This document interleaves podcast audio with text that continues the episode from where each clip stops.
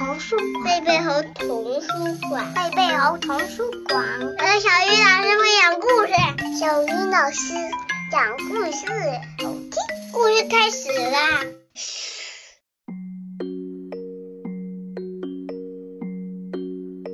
亲爱的小朋友们，大家晚上好，欢迎打开贝贝猴故事宝盒，我是你们的好朋友小鱼老师。今天我们要听到的绘本故事，名字叫做《团圆》。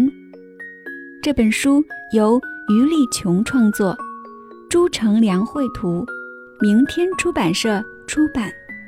我们一起来听故事吧。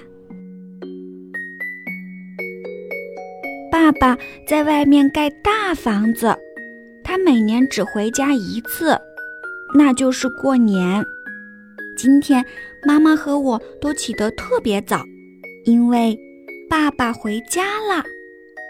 我远远地看着他，不肯走近。爸爸走过来，一把抱起我，用胡子扎我的脸。嗯，妈妈，我吓得大哭起来。看我给你买了什么？爸爸赶紧去掏他的大皮箱。哦，好漂亮的帽子！妈妈也换上了爸爸买的新棉袄。吃过中饭，爸爸对我说：“走，剪头去。剪了头，明年就会顺顺当当的。”我坐在椅子上等爸爸。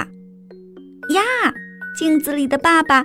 越来越像以前的爸爸了。包汤圆喽！爸爸把一枚硬币包进汤圆里，谁吃到它，谁就会交好运哦。这天夜里，爆竹噼噼啪啪的响个不停。我依偎在爸爸妈妈中间睡着了，迷迷糊糊的，我听见爸爸妈妈在轻轻地说着话儿。他们说啊说啊。第二天一大早，妈妈就端上了热腾腾的汤圆，爸爸用勺子喂给我吃。突然，我的牙被一个硬东西割了一下，好运硬币，好运硬币！我叫起来：“呵呵，毛毛真棒！快收到兜里，好运就不会跑掉喽！”爸爸比我还开心呢。妈妈给我换上了新棉袄，要去拜年啦。路上我遇到了大春。毛毛，你去哪儿呀？我跟爸爸去拜年。我也是。看，我有大红包。这有什么稀奇？我从兜里掏出那枚硬币。我有好运硬币。爸爸包在汤圆里给我吃到了。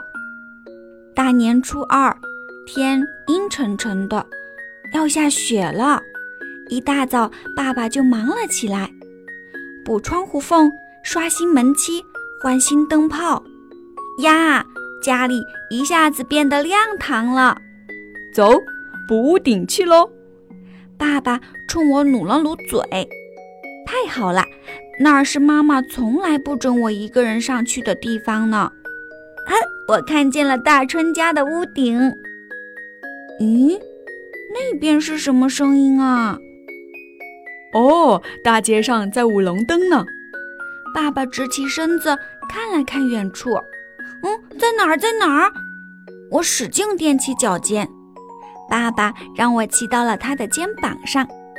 这回看到了吧？看到了，看到了，他们过来啦！大年初三下雪了，下得好大好大。下午雪终于停了，大春他们来找我玩儿。我们在院子里堆了一个大雪人，然后开始打雪仗。天快黑的时候，我才回到家里，一摸口袋，啊！不见了，好运硬币不见了！我冲到院子里，院子里全是雪。嗯，我的好运硬币在哪儿？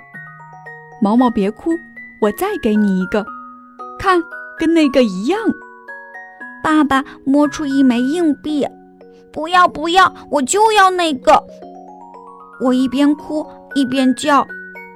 晚上我难过的爬起床，脱棉袄的时候，叮当，有个东西掉到了地上。哦，硬币，我的好运硬币！